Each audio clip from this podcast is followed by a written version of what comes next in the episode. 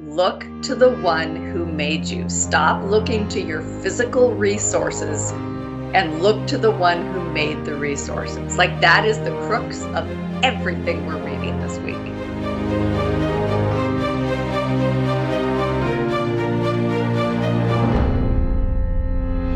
Hello, this is the Adventure Through the Bible podcast. My name is Matt. Joining me today, we've got uh, Tracy. Good morning. And we have Eric. Good morning. And we've got Karen. Hello. Hey, everybody. Uh, this week we're going to be talking about Isaiah chapters 18 through 22. The nature of those chapters, uh, one, a lot of them are very short, but they're um, there's such an overarching concept, not not a concept. There's a there's just an overarching uh, narrative happening here that it seems it just seems to relate a lot to the ways that we are seeing our world today. You know, we're recording this the day after the 20th anniversary of 9/11. And it was an interesting and I'll get to a point here with this here pretty soon. Um, I was noticing some very interesting trends with with things yesterday, well, even Friday too, with um, people's the way people are relating to the day it's usually pretty normal. Everybody you know posting pictures of the twin towers and and a lot of we will not forget and that kind of stuff. But i, I was just noticing some very strange uh, to me it was strange trends um, with what was going on. Like friday night i happened to see a tv and i was I wasn't able to really hear it, but I could see that there was a concert with U2 uh, in a tribute or a remembrance for for September 11th somehow, and it just seemed very odd to me because the people are cheering, they got their hands up in the air, looking like they're having a raucous good time. Um, you know, with listening an to. Band. Well, yeah, that was kind of odd to me too. I'm thinking, isn't U2 from Ireland? You know, but um, I don't know if they're if they still live there or what. But so that was just that struck me odd. And then yesterday, not too far from here, there was I don't know what they were calling it, but it was a Remembrance Day fair, if you want to call it that, with tractor pulls and and food vendors and a beer garden and all these things and I was just thinking to myself, okay, it's been 20 years.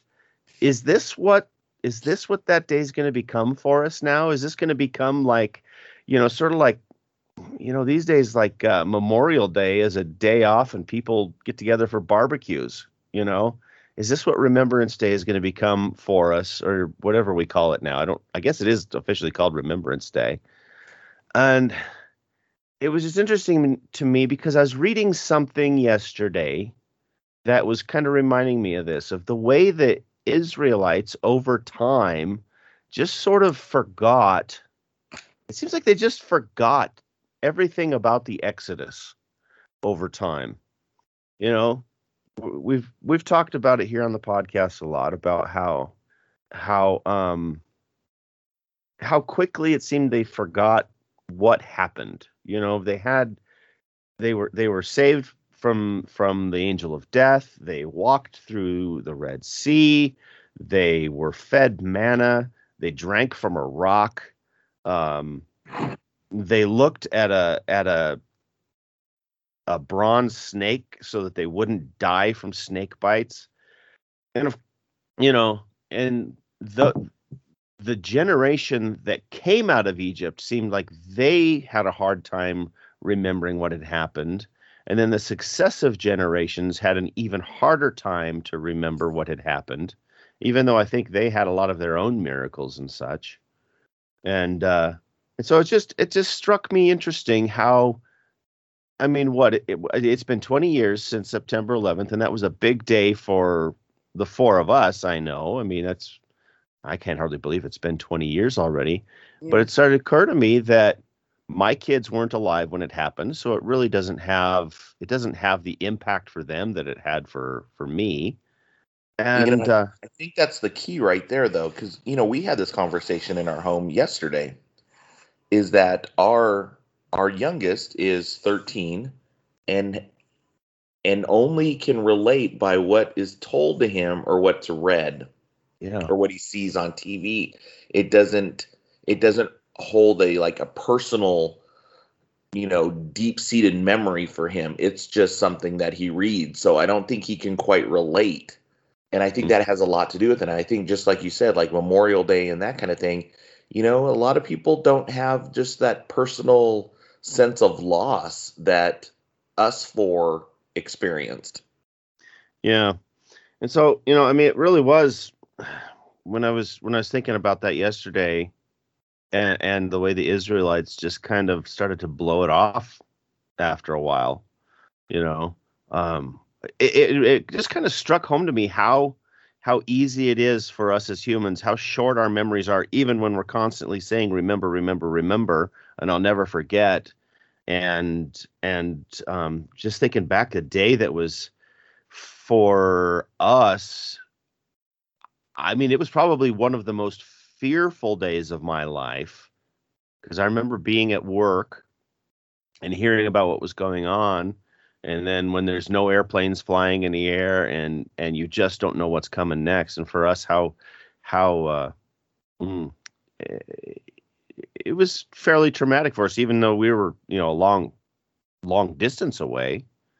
But but now it's it's like after 20 years it's sort of turned into a it seems to me according to what i saw yesterday it seems to me like it's almost turning into a party and i mean an opportunity to display some patriotism and whatnot which maybe isn't a bad thing but um just very interesting how how quickly we fell away from all those things that at the time drew us all together. It made it kind of unified us there for a while and um, made us feel a certain pride for for our country and for our neighbors and for our you know and um, so i mean i guess where i'm coming with this though is relating it to our readings that we've been doing over the last few weeks and talking about isaiah coming down on israel and judah and all of their idolatry and the way they're treating each other and then this week the uh I struggled. I'm I'm, I'm gonna be honest. I struggled with the readings this week because um it, it didn't there didn't seem to be a whole lot there to glean from and be able to talk about for an hour and maybe I'll be wrong. Maybe you guys have some other things there to talk about. But it seems to me like that that that that that um position of forgetfulness that they've gotten into and i don't I, I don't know how many how many generations it's been since the exodus since then i'm sure we could dig and kind of find out it's been quite a while and the people that are alive at this point in our reading and in in the bible times they didn't they didn't have those experiences that their forefathers had had coming out of egypt Well, I, I think that's the key to it, both then and now. Like, if you think about the series of holidays that we have scattered throughout our year, like federal holidays, they're they're mostly set up as, you know, well, they are set up as commemorations of a thing. And not that many of them are lighthearted. Like maybe what, July 4th, Thanksgiving, Christmas, other New Year's. Other than that, they're all commemoratives either of something that lends itself to sort of a solemn moment. So if you think about like the President's Day, Martin Luther King Jr. Day, like that, like Martin, that's actually a really good example because that is not set up as a commemoration of his assassination. That's set up as a commemoration of his life and work. Him, him, the dude, right? Mhm. So similar to President's Day, like that's not like those are set up as sort of solemn moments to remember the human and their cause.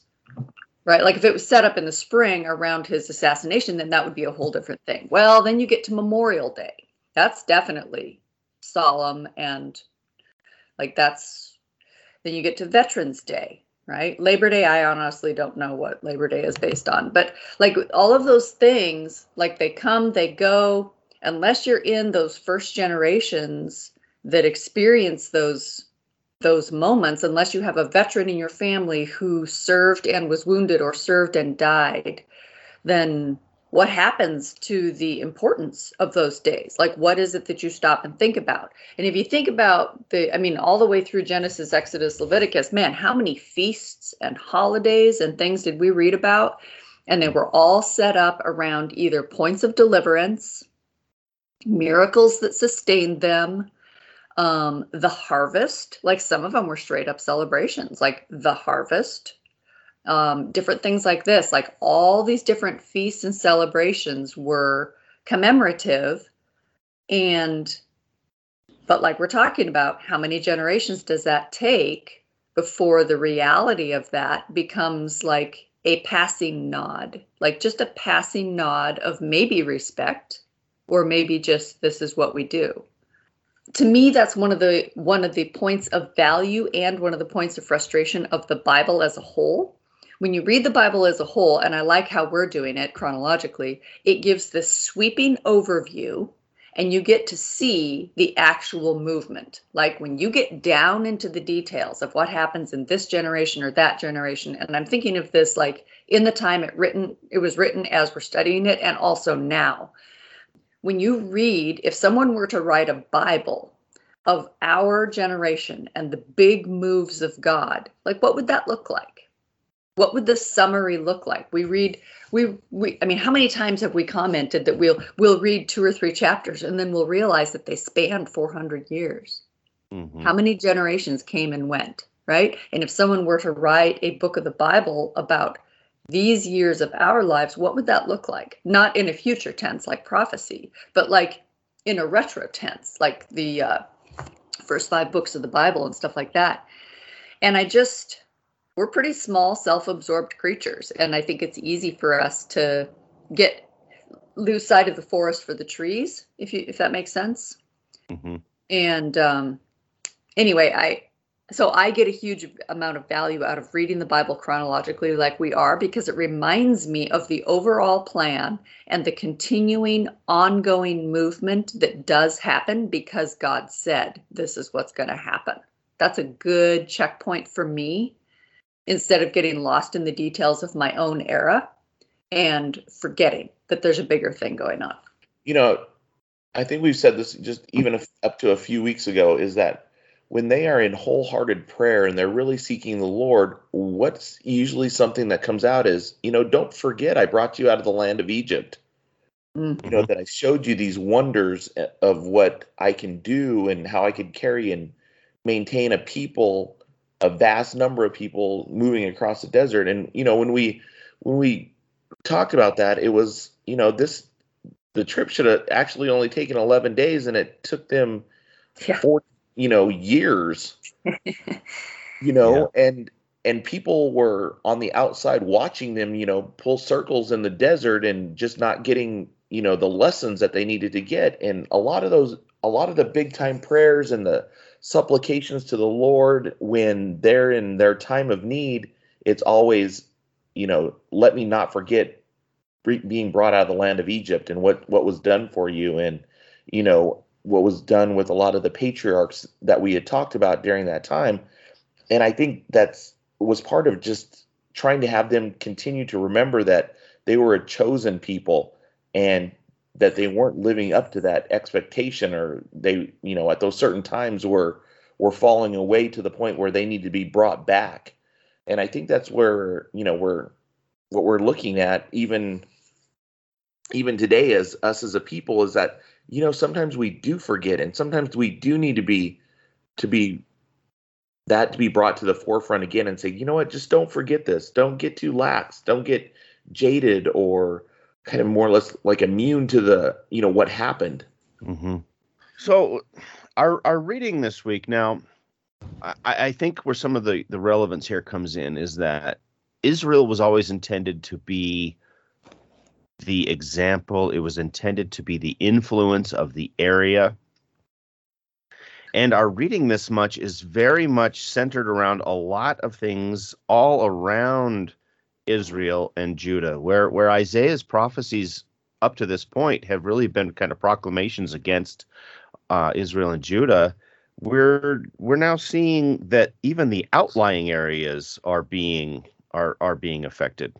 I actually really liked that aspect of this week's reading because, and I know we started to get into it last week, and I think there's probably a little bit still coming in future weeks, but I really liked that because it was a reminder that, while God had his, you know, chosen people that he was trying to set up to be a city on a hill for the world, he was also continuing to work with all of these other nations. Mm-hmm. And and he worked with them in clear enough ways to call them on it and call them to account if they failed in upholding their end. I like that because I don't want any of us to forget that God has always been the God of the entire world and that every human is his child, no matter what nation they're from. So, did Israel have a special calling? Yes. And mm-hmm. yet, he was working with all of the nations surrounding Israel so clearly that he could call them to account for the work that he had tried to do. Yeah, something you said there just kind of triggered a memory of me. Actually, it's not that from that long ago. The the church that well now I guess only Tracy and I are still there, but that that we're um, attending is was looking for a new pastor, and I get, he's actually accepted. He's going to come be our pastor. But he he was giving a sermon that was really intended to remind us all that we all, every one of us on, the planet Earth, whether we actively are church members or or atheists, uh, we are all children of God, and we need to treat each other as such. And it was a it was a good message, and I think it's kind of like what you were just saying here, Karen. Even these outlying these outlying nations, as children of God, they should have been they should have been um, they should have been holding up their end because God has been working with them. We don't have all the writings and stuff that uh, I'd be curious to know really how God has worked with those other nations over over the years. Yeah, but, I hope there's a library of that stuff in heaven. Yeah, but even even they should have had some kind of responsibility. In case our listeners are wondering if we're making this stuff up, we're not. Um, the reading we did was Isaiah 18 to 22, and it's mm-hmm. It's more continuing oracles, and and uh, Isaiah 18 is basically talking about uh, um, Cush or Nubia and Egypt, and they in some places are used interchangeably, and some places are unique to them basically the whole thing is that it Isaiah is saying for God, you're pretty awesome now. You're pretty sure you're going to be the uh, cat's meow, but it's not going to end up that way. You will be pruned like a vine. Then we get into Isaiah 19, and we see it starts off specifically with an oracle against Egypt. Uh, it says that the Nile is going to dry up. This is an absolute unthinkable thing to the Egyptians. This just isn't, I mean, they worship the Nile. The Nile is a god. And for that to just happen is unbelievable to them. And God says, Yeah, I'm going to confound your politics and your wisdom. And I can do that. Isaiah 18, uh, chapter 19, verses 18 to 25 are a conditional prophecy of what could have been. This is we get into we've talked about this every time we talk about prophecy, and it's worth mentioning again in case you're a first time listener or in case you forgot, is that a lot of these prophecies are conditional. They're if then propositions. If you do this, then this can happen. If you do that, this will happen, both good and bad. Okay. Um, some places it's not clear what was what time period and this and that and the other, but we get a really put we we we get a fine point put on this in Isaiah 19 24. And that says, In that day, Israel, and this is speaking to make it even more complicated, Israel here, I believe, refers to Israel and Judah, the original Israel, like all of them. In that day, Israel will be a third with Egypt and Assyria, a blessing in the midst of the earth. This is what Karen was talking about, is that Assyria and Egypt were supposed to be sharing that blessing and being a blessing to others in the middle of the earth. Not not Middle Earth like Tolkien's kind of thing, but they were supposed to be the center of um, of blessings for everybody in the rest of the earth. And Israel wasn't the only one. Yeah, Assyria was supposed to share this. Egypt was supposed to share this. And along the way, um, Israel definitely forgot that this was conditional. Israel also forgot that they were not the only ones called to a higher calling. And that's why Isaiah is is spending time talking about all these other nations. Otherwise, it'd just be like, ah, you guys are lost. Who cares? But that's not how God rolls. Right. Yeah. Yeah. I was. Um, so I didn't. I guess I didn't catch that that was conditional there, but I, it makes sense to me because um, because I don't think we ever really saw how uh, like this this triumvirate um, influence between Israel and Egypt and Assyria.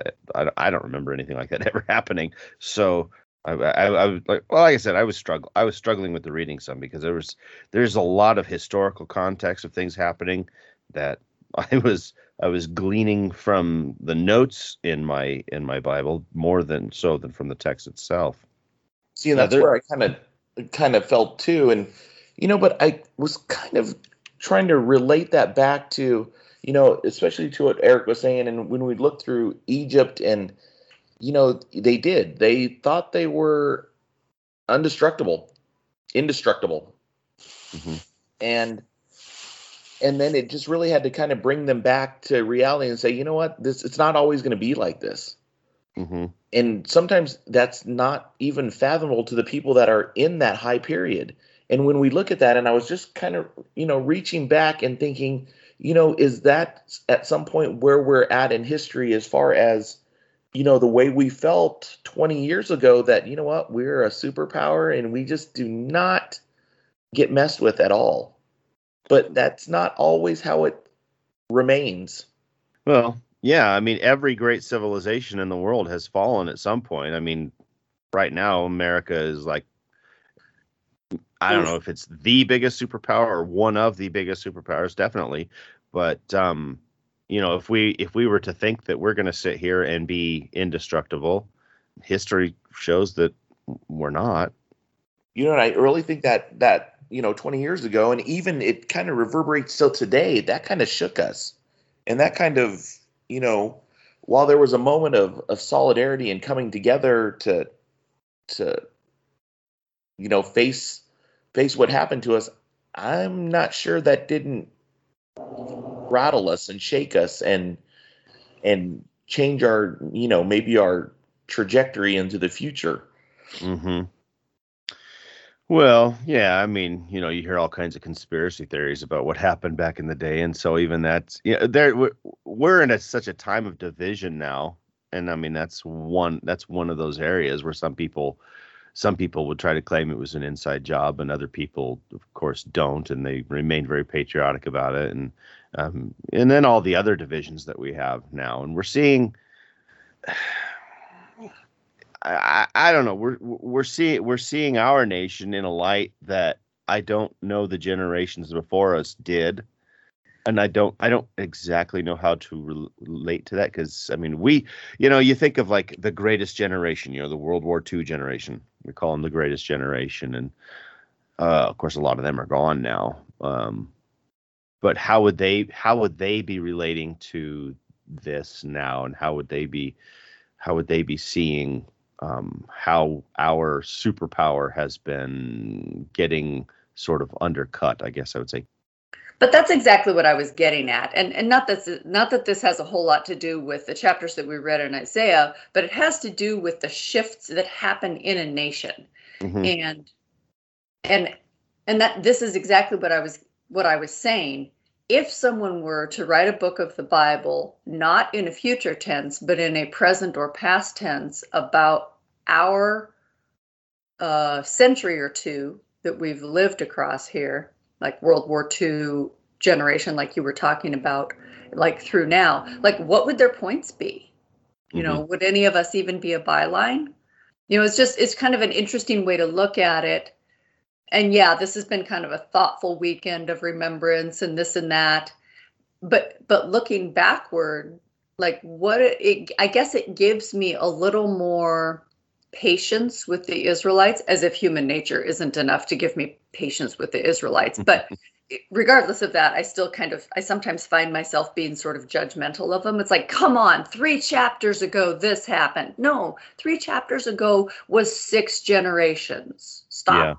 You know what I mean? And you, and you, and yet here we are and we're watching big shifts happen in our own nation just within the space of a generation or two, and how dramatically that shifts our thinking and our priorities and the way we view what should be and what other what we should be doing, what others should be doing, how they should be doing it, where we should spend our money, how and what we should worship and prioritize in day-to-day function and to me, it's just fascinating because if we're watching this happen now in live time to us, don't you think that this same thing was happening to the Israelites?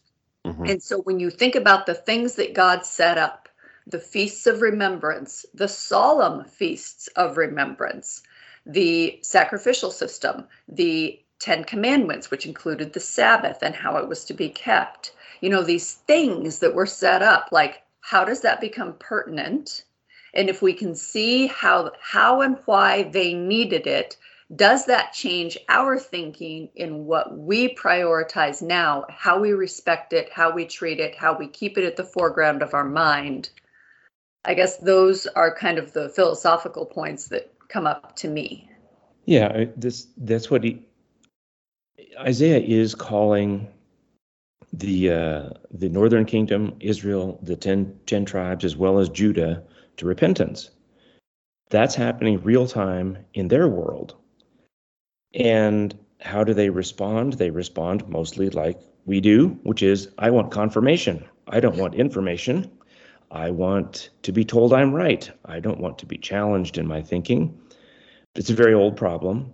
Isaiah ran into it as a prophet. Um, so do uh, so do people today.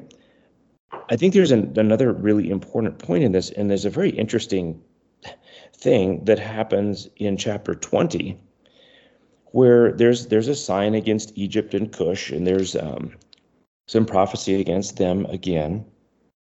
But then something super odd happens. God asks Isaiah to walk around naked for three years. Mm-hmm.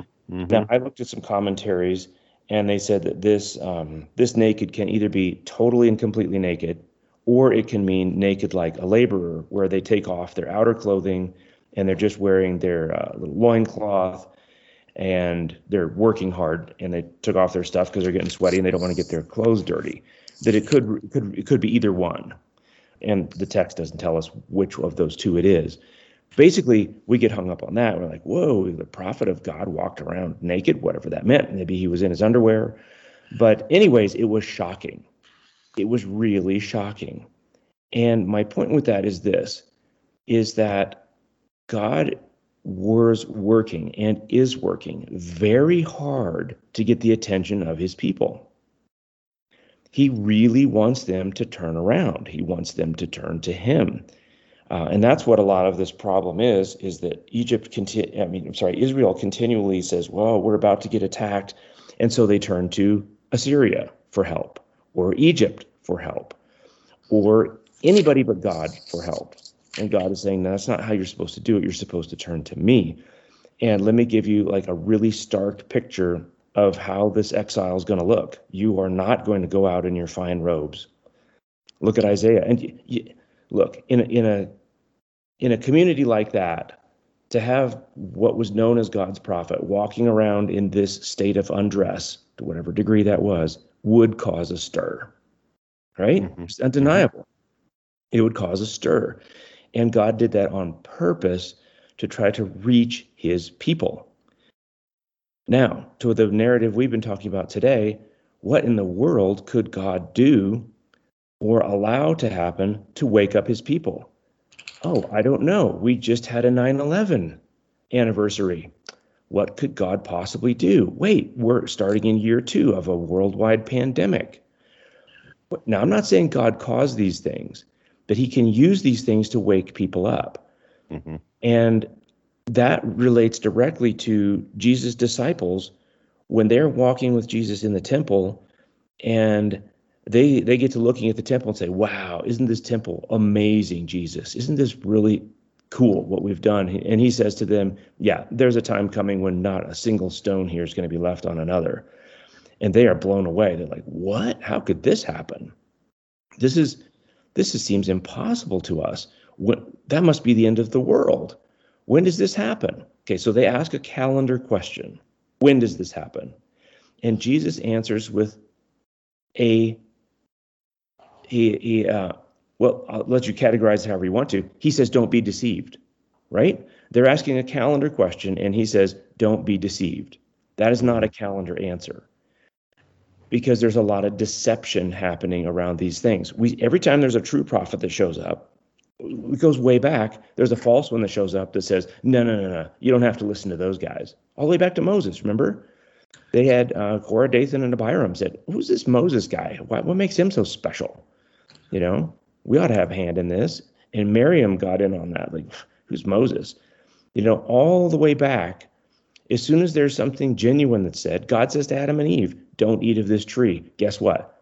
A being shows up immediately says, Seriously? Really? Do you have to trust that guy who told you not to eat this?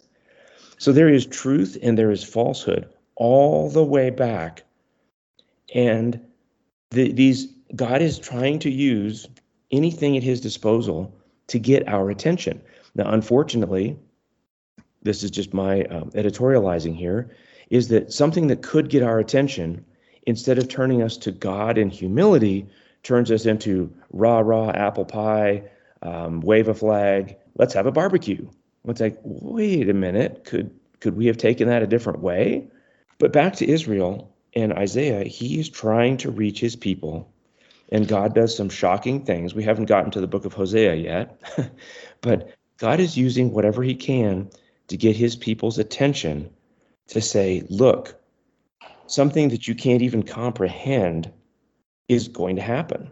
You know, in next chapter 21, fallen, fallen is Babylon.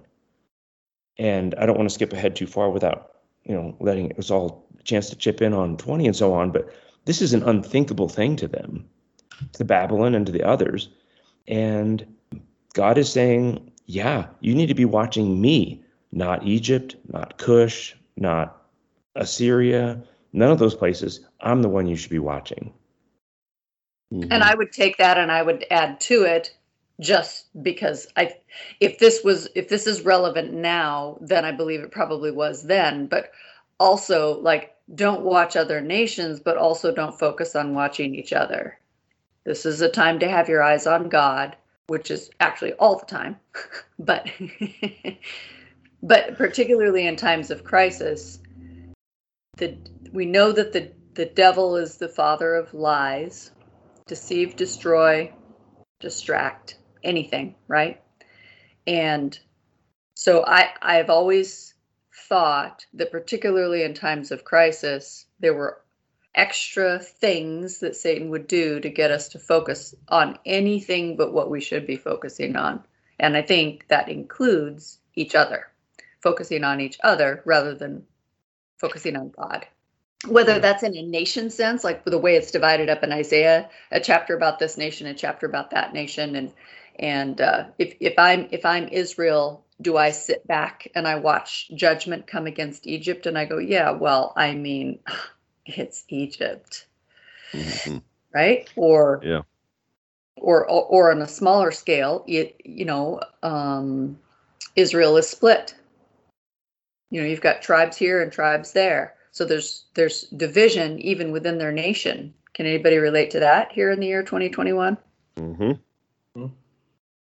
for sure well yeah and i mean i think that's probably why we keep going back to our current situation and relating it to what we were reading about this week because it's not that hard for us to see how these judgments can come against all of these nations even though we saw this promised land, you know, all this time we thought we thought this we thought the narrative was all about the promised land, right? I mean, it kind of has been up to this point, and um, I, I guess I get it, it's safe to say that we as Americans think of America sort of as a promised land as well, um, you know, full of blessings and and and whatnot, and and we've been a at least patriotically speaking, we would say that we've been we've been um, an influence for good in the world, but it seems like other parts of the world might question that. But eh, well, and also how our our influence has has had its fingers go out all all through the world, and you can see how, oh, say you know we can see like some westernization of like even Japan and China and you know even maybe to some degree lesser probably so but uh, uh, some of the middle eastern countries and whatnot.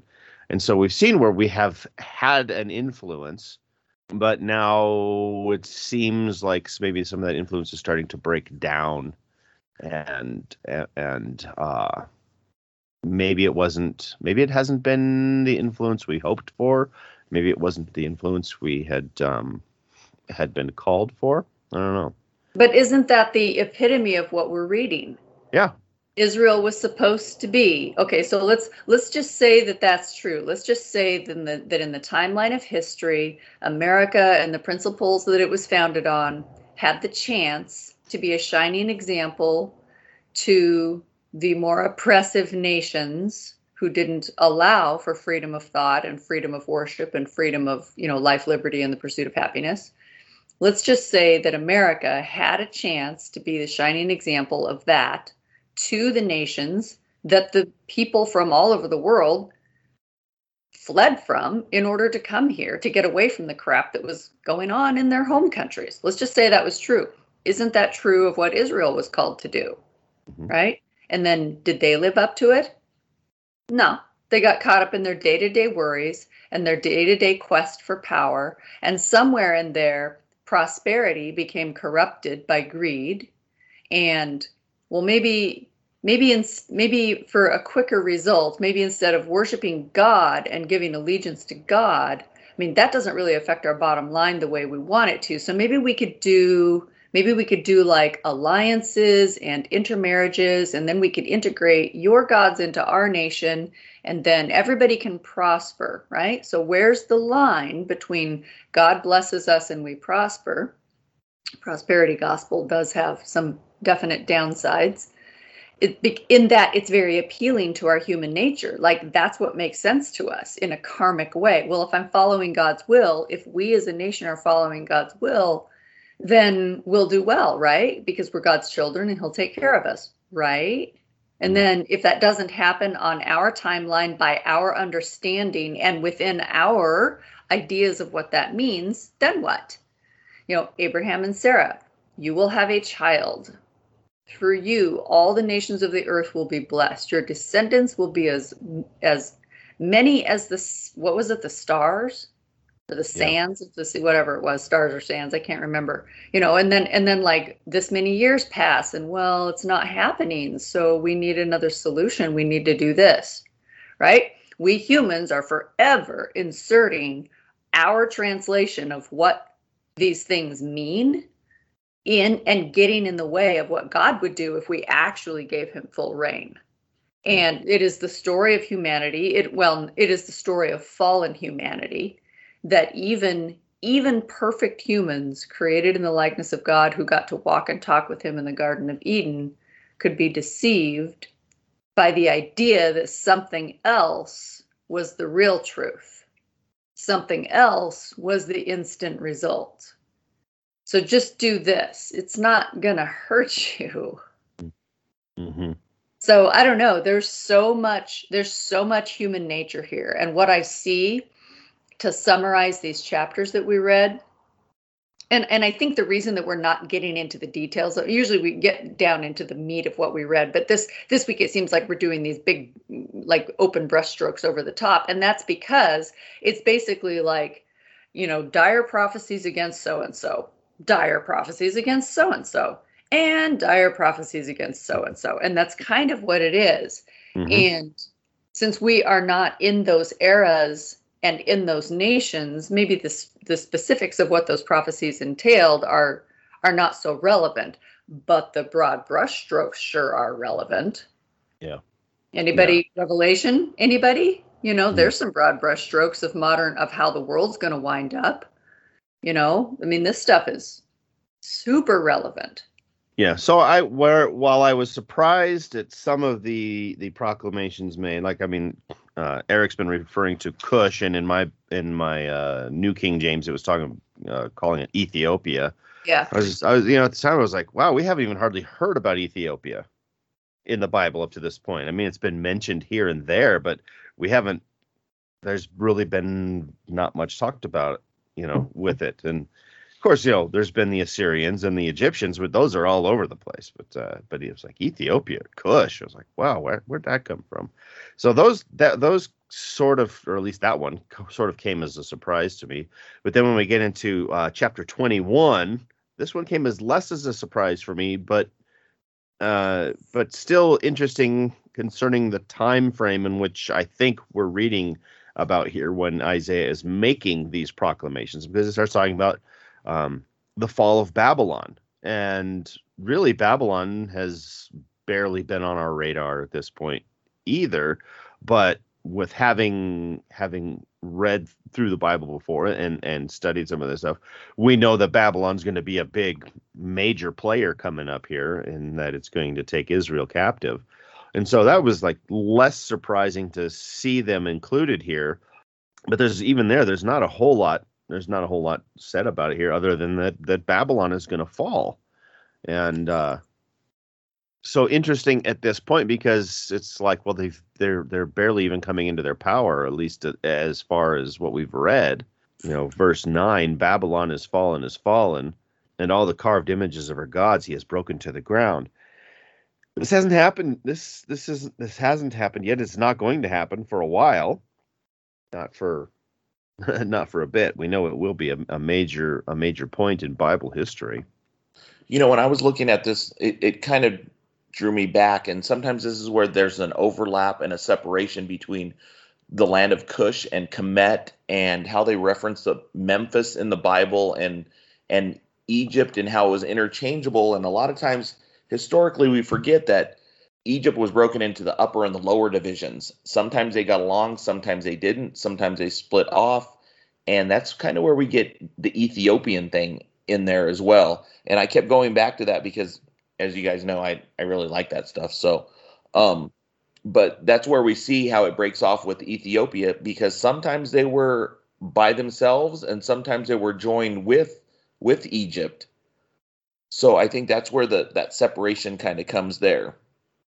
But I was going back to you know to 20 and looking how it compared um, Isaiah and him walking around naked to Assyria taking Ethiopia and Egypt away in their nakedness. I don't know if you guys saw that that too.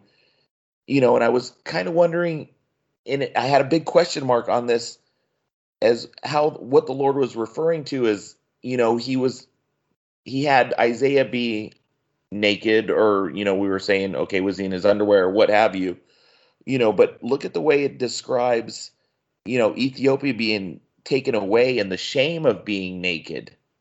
Did, did anybody kind of have that question or was it just me? I was like, okay, so is it, it was it shameful for Isaiah to bring this against these lands and tell of their downfall or was was the shame just in being so high up in the world and then being led away as captives? I I think at least the way I was taking it was that those those nations had had you know e- Egypt we've already known was like immensely powerful. I mean that was like the world power there for a while. Um, Ethiopia we have had mention of the vastness of wealth that they had and I know we've talked I think there, there's been some mention here and there about trade between Ethiopia and Israel and such. So it seemed like to me, like like Eric said, having this prophet walking around naked was would be extremely shocking. Um, it would be very shocking to see those nations fall. I mean, you know, think of think of the way we see Ethiopia now compared to kind of the ways the Bible has been ha, has sort of described them in the past as being very prosperous and very uh, very wealthy you know, I grew up as a kid. In my mind, Ethiopia was starving people that we, you know, we all would send money to. You know, you remember back in the 80s, the USA for Africa campaign going on. And um, you know, all the celebrities singing songs for them and things like that.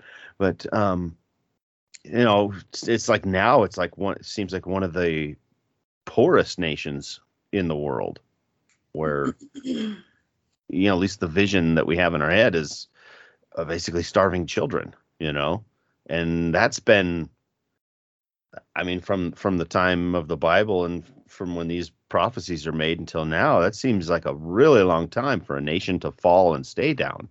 So, so uh, yeah, so, but that's yeah. the point. Is it Yeah. Assyria? I mean, who is afraid of Assyria today as a world power? Mm. Not much. You know, Babylon. Okay, so um, Iraq invaded Kuwait. Like that's them flexing. How long did that last? Like six Yeah. days. Mhm. Like that was hardly a world power event. And I guess that goes to the point is that God is saying you're you're pretty awesome right now. Not going to stay that way. Yeah. And wow, here we have it. And the the point with all of these, I think the underlying thing is that God is reaching out to people, all people, not just the Israelites. He was at that time trying to reach out to the Egyptians. He was at that time trying to reach out to the Assyrians. We have a king of Babylon, Nebuchadnezzar, who writes a chapter in the Bible. And he acknowledges God is supreme. So God has been trying to reach every nation in pretty much every way he possibly can. And that I think is a really important thing that we think about, not just as a, a nugget of history, but as a this speaks to God's character. He's trying to reach everyone. And this this rolls forward into our day. We're recording this in, you know, in September, the year 2021. and he's going to be reaching people in 2022 and 2025 if Babylon of Revelation hasn't fallen by then. Mhm. Um, he is trying to reach people. And this, I guess the reason we belabor this is because history is indeed going to repeat itself. That is the point. Why look at this in Isaiah as if it's relevant? Because it is relevant. We see uh, this this in uh, Isaiah 21 verse 9. Babylon has fallen. We're like, okay, that's just a footnote in history. Not so much. It shows up in Revelation 14 8 and Revelation 18 2. That's the future. You know, that's my understanding of prophecy is that these things are pointing forward towards events that have not yet happened. And if we want to be in some way prepared for those, we would be wise to study what this means. What was God trying to teach them in Isaiah? And if God was trying to teach them this in in the time of Isaiah, and this history, as they say, repeats itself, what can we learn from this? That's why it's relevant. Mm-hmm. Right. Yeah, there, there's more. I mean, there's there's proclamation against Edom. That one kind of shocked me because I thought Edom was basically out of the picture at this point because we haven't heard much about them since we, oh gosh, we were talking um, Obadiah. I mean, Obadiah was a that whole that whole book was a proclamation against Edom, and uh, at one point I think Edom had kind of stopped being they had stopped being a thorn really in Israel's side at, at some point, but apparently they still have some influence around, and um, there's some proclamation against them. Uh, proclamation against Arabia, which isn't really a nation; it's more of a region. And I guess at one point Assyria listed them as part of their empire, but never really controlled Arabia. Lots of Bedouin tribes, know, um, there nomadic tribes but it says within a year all the glory of Kedar will fail. So there's there's proclamation against them, um, and be for the Lord of the Lord God of Israel has spoken it. We get into Isaiah 22, and now I mean this makes this makes a little more sense to us in in our in our maybe in our modern way of thinking of the Bible. But uh, finally, we get some proclamation against Jerusalem, which we've had lots of proclamations against Jerusalem from Isaiah already. But he talks about you've all gone up to the housetops. And i was like what? Why is that? Why is that significant? And uh, my bible was saying that the housetops kind of had become a place to go up and worship the pagan gods where uh, you know god had his temple and everything and of course you can you know worship and pray to God anywhere, but it's like specifically people's housetops had become places of pagan of pagan excuse me pagan worship. And it talks about it as a city full of noise. And I was kind of taking this uh, like it's like they're they're very active and not not really concerned about anything that's going to happen. They're they're just kind of they're all going about their days and they're they're um, it's an active city. There's a lot of a lot of trade going on, a lot of activity, people just going about their about their business as if nothing's as, as if nothing's really is, is really going on. There's an interesting phrase. There's slain men are not slain with the sword, nor dead in battle. So I had to look and see what what are we talking about there. Well, I guess Sennacherib of Assyria had had uh, besieged them, um, but it never it never did really fall to them. But I, you can imagine a city besieged doesn't necessarily mean that it's a city even if that doesn't fall, it doesn't mean that there's no, nothing bad that happens. So I mean, we've we've read in the past about how Israel would be um, under siege and they would, uh, you know, they'd start resorting to cannibalism and not. So um, besieging is not is not an easy thing to get through. And there's even some talk about um, Assyrian conscripts from Elam and Kir fighting for them. So uh, specifically, I think it was uh, some archers, ar- archers from Elam. So uh, Assyria was conscripting soldiers, I guess you'd call them, from uh, from other nations. There was an oh. interesting section in chapter 22, starting in verse 8. This is kind of a it's a grim look at what was going to happen to them in real life, but it's also a symbolic look at what what people do to themselves. So if I start reading in verse 8, it says, the Lord stripped away the defenses of Judah, and you looked in that day to the weapons in the palace of the forest. You saw that the walls of the city of David were broken through in many places. You stored up water in the lower pool. You counted the buildings in Jerusalem and tore down houses to strengthen the wall. You built a reservoir between the two walls for the water of the old pool, but you did not look to the one who made it or have regard for the one who planned it long ago. Yeah, they were looking to all the things that they it was it's like they were kind of coming down to they're talking about coming down to like the last things they can possibly do to rely on their own strength. Yeah. They're hoping to rely on their armory, which okay, I mean, you know, we've we've got a building here in our city that once upon a time was an armory. It's a church now. I know that because I rewired it to be a church. But um, that's a it's an interesting aside.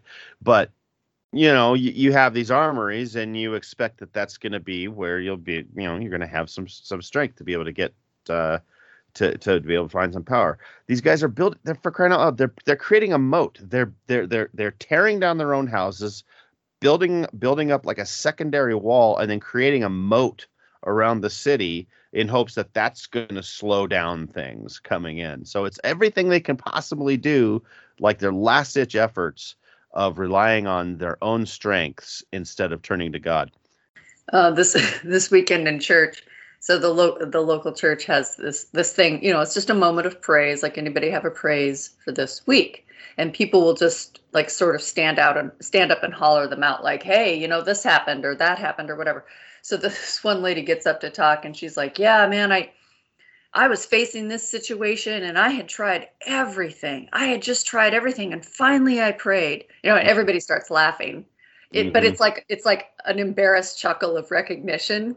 We know. You know, like we just we we do that. Like yeah. we do that. Like why wasn't prayer the first response, you know? and I get like we're created with initiative, we're created with intelligence, with physical strength, with creativity. We're created with all of these things and we're supposed to use them. And so it gets kind of tricky sometimes like when do you use them? And when do you just turn to God and go, "Dad, I need help." right? It's it's hard to tell sometimes. Mm-hmm. But basically what God is saying to these nations is you have done everything in your power that being like the summary sentence right there, instead of looking to me. And if you go down further, it says, Beware. This is in verse 17. Beware, the Lord is about to take a firm hold of you and hurl you away, you mighty man. He will roll you up tightly like a ball and throw you into a large country, and there you will die. And there the chariots you were so proud of will be, become a disgrace to your master's house, etc., etc. Like, hmm stop looking to yourselves. Look to the one who made you. Stop looking to your physical resources and look to the one who made the resources. Like, that is the crux of everything we're reading this week. Mm-hmm. Yeah. Yeah. Now there was an interesting there in 22, verse 14. And then this is after all the things they've done. You've you've done everything you could except for turn to me. Everything you could do. And because of this, it says there's going to be no atonement for your sin. How do, is that exactly how it said it? It said, uh, Surely for this iniquity there will be no atonement for you, even to your death. Mm-hmm. This, I think, this is showing an example of the unpardonable sin. There's there's there's sometimes people question what is the unpardonable sin. Well, here it would appear the unpardonable sin is simply not turning to God, because if you don't turn to God and you don't ask Him to help, there's really not much He can do. I mean, he he could force himself, but that's just not the way He works. Yeah, to that point is that what Matt just said comes right after this phrase we've heard before. Let us eat and drink, for tomorrow we die. hmm Okay, that is cited by by Paul in 1 Corinthians 15, 32. That is what the godless people say. They're like, well, I guess there's really nothing else to do here. It's going to end badly, so we might as well party. Yeah.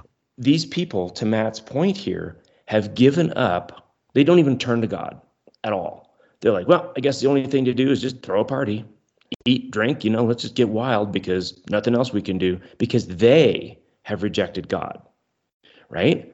They have said, well, there's nothing else we can do. God's been asking them the whole time, well, you could turn to me. You could do what I asked you to do. You could repent. That You sounds could- complicated. right? It's what it, what it requires is it requires humility. It requires saying, you know what, I was wrong. And boy, let me tell you, we as humans do not like to do that in any context. And that is why God has said this. To Matt's point again, the unpardonable isn't that God won't pardon them, it's because they have refused to seek it. Yeah. And God says, well, okay, I guess we're all done here because you've made up your mind. And there's, I, I've used every tool in the toolbox, and you just won't, you refuse to be fixed, which goes to another point that I know Matt's talked a lot about. They have free will, they get to choose to leave God. He does not force them into a position where they have to um, accept him as like, well, okay, if you really want to leave the spaceship without a spacesuit, okay, yeah, just telling you it's gonna go super bad. But um, okay, I'll let you go. And here they go. Yeah, and that's uh I guess that's really where it all has been boiling down to. Everything we've been reading up to this point of, you know, Israel's rise and fall and when they would rely on God, it would be it would go it would go well and when they wouldn't rely on God, it would go bad. And it's gotten to the point or is getting to the point for sure where they just keep withdrawing from God more and more and more. And apparently not just the kings, um, but the people as well. And um, we're seeing this week how it's really drawing everybody around them down, where they should have been there lifting up God and lifting up His principles and expressing them to the countries around them. Uh, instead, they've found themselves in a constant state of trying to defend themselves. So, this text that we read in chapter 21, um, the second half of verse 9, this Babylon has fallen, has fallen. The whole verse says this Babylon has fallen, has fallen. All the images of its gods lie shattered on the ground. All right.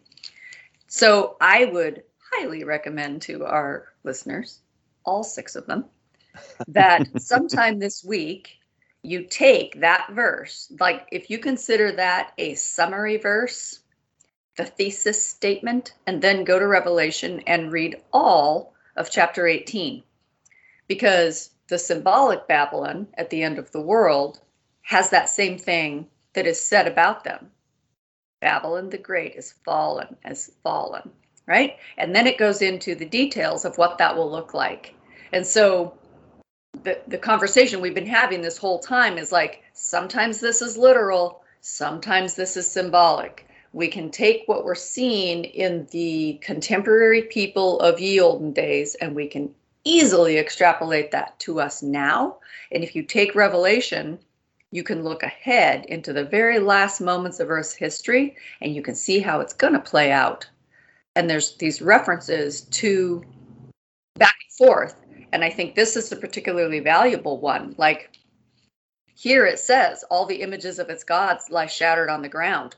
If you read Babylon, or if you read Revelation chapter 18, you'll see what those gods are and mm-hmm. how God goes through and meticulously destroys them so that there's nothing left for the symbolic earthly Babylon of the end days to even worship or to have anyone admire her or be or say like I want to be part of that. Mm-hmm. Well, I think we have had some. We've been uh, we've been able to extrapolate some really good lessons from what I think was a difficult reading, because, like Eric said, I mean, it's all been very sweeping, very broad strokes. Maybe uh, Eric or Karen or both, but um, very much uh, just like this overarching doom for like these individual other nations that we haven't really seen as being central in uh in the story they they aren't but they were central to their own story yeah. And i yeah. love knowing that there was that story and i love knowing that god treated them that way. Like they were central to their own story and he tried to reach them directly and indirectly the same as he's done for every other nation on earth and every other human on earth. I love that. Mm-hmm. Mm-hmm. Yeah, and I, I guess it's a good lesson to us as well, remembering that God's not reaching out to only us.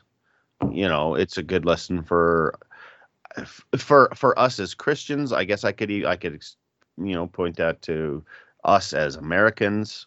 Of course, not all of our listeners are are are from here, but so but even you know if you are listening from another country, I guess this is pointing pointing out that we all we all like Karen said have our own story and God is working in each of us.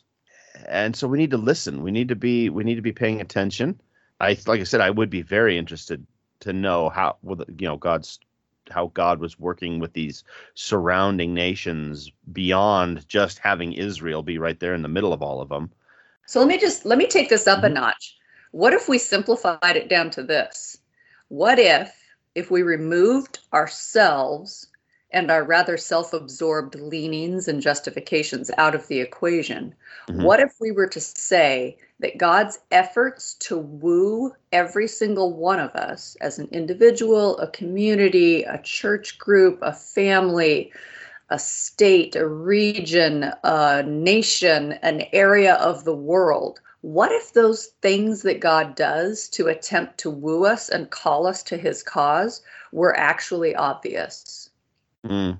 Like we read these old things and the, the and the, the nations that we do know about, Israel, Judah, right?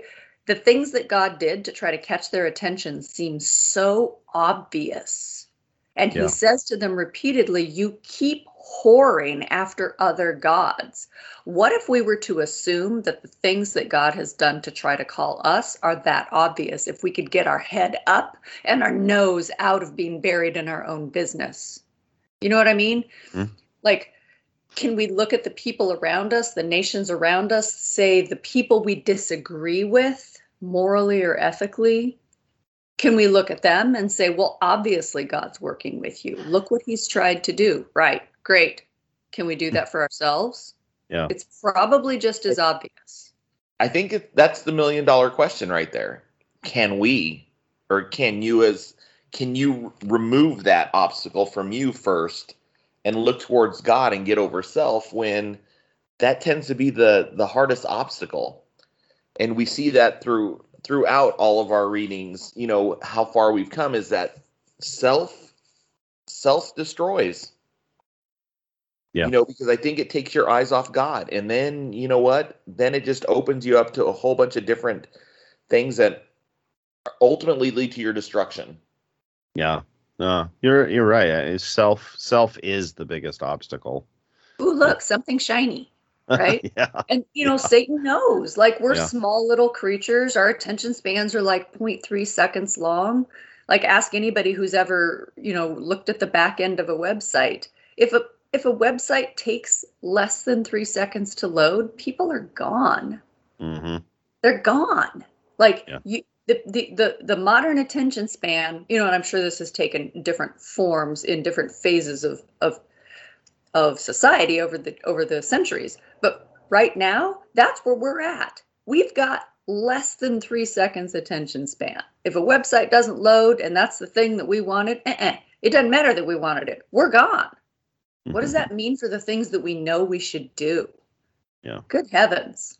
Yeah. How easily distracted are we? And if we were called to the carpet to stand in front of God and he said, "Well, no, I what if there was a gospel of Karen?" Right? In Mhm. which every time that God tried to reach me was laid out. How embarrassing would that be to have it all laid out? Like we talked earlier about how when we read back through the Bible, three chapters can cover hundreds of years and multiple generations. What if my life was summarized in a in a gospel of Karen in which all of God's efforts to call me and to woo me and to keep my attention were laid out right before my eyes in a sweeping trend? How embarrassing would it be for me to stand there and go, "Yeah, no, I but there was this book.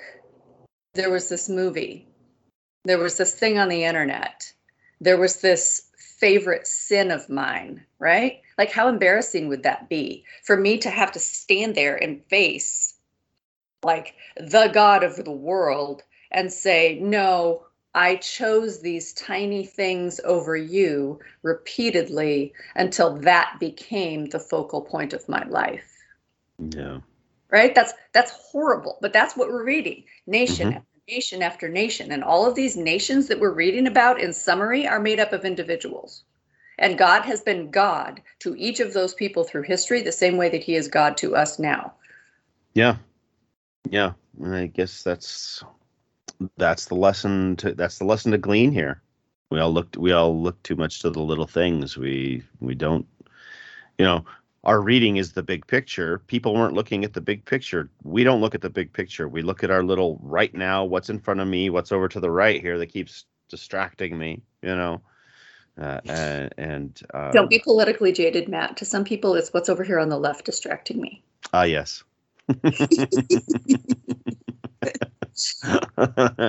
yeah, yeah. All right. Well, unless you guys have any other, unless you guys have any other final thoughts on the reading, I think we have uh, kind of come to the end of this episode. Uh, next week, I'm going to say, at least for starters, we're going to look at Isaiah 23 through 27 it looks to me right off the bat like it's more big sweeping things of other nations and if uh i guess if, if we decide maybe midweek that we can do a little more then we might go a little further than that but for right now we're going to say we're going to read isaiah 23 through 27 and while you are waiting for that, remember you can reach us at attbpodcast at theadventure.org with any questions or comments. You can find us on Facebook. Make sure that you subscribe to the podcast and make sure that you share the podcast with your friends and family and neighbors so that we can reach them as well as you. We look forward to talking to you again next week. Thanks for listening.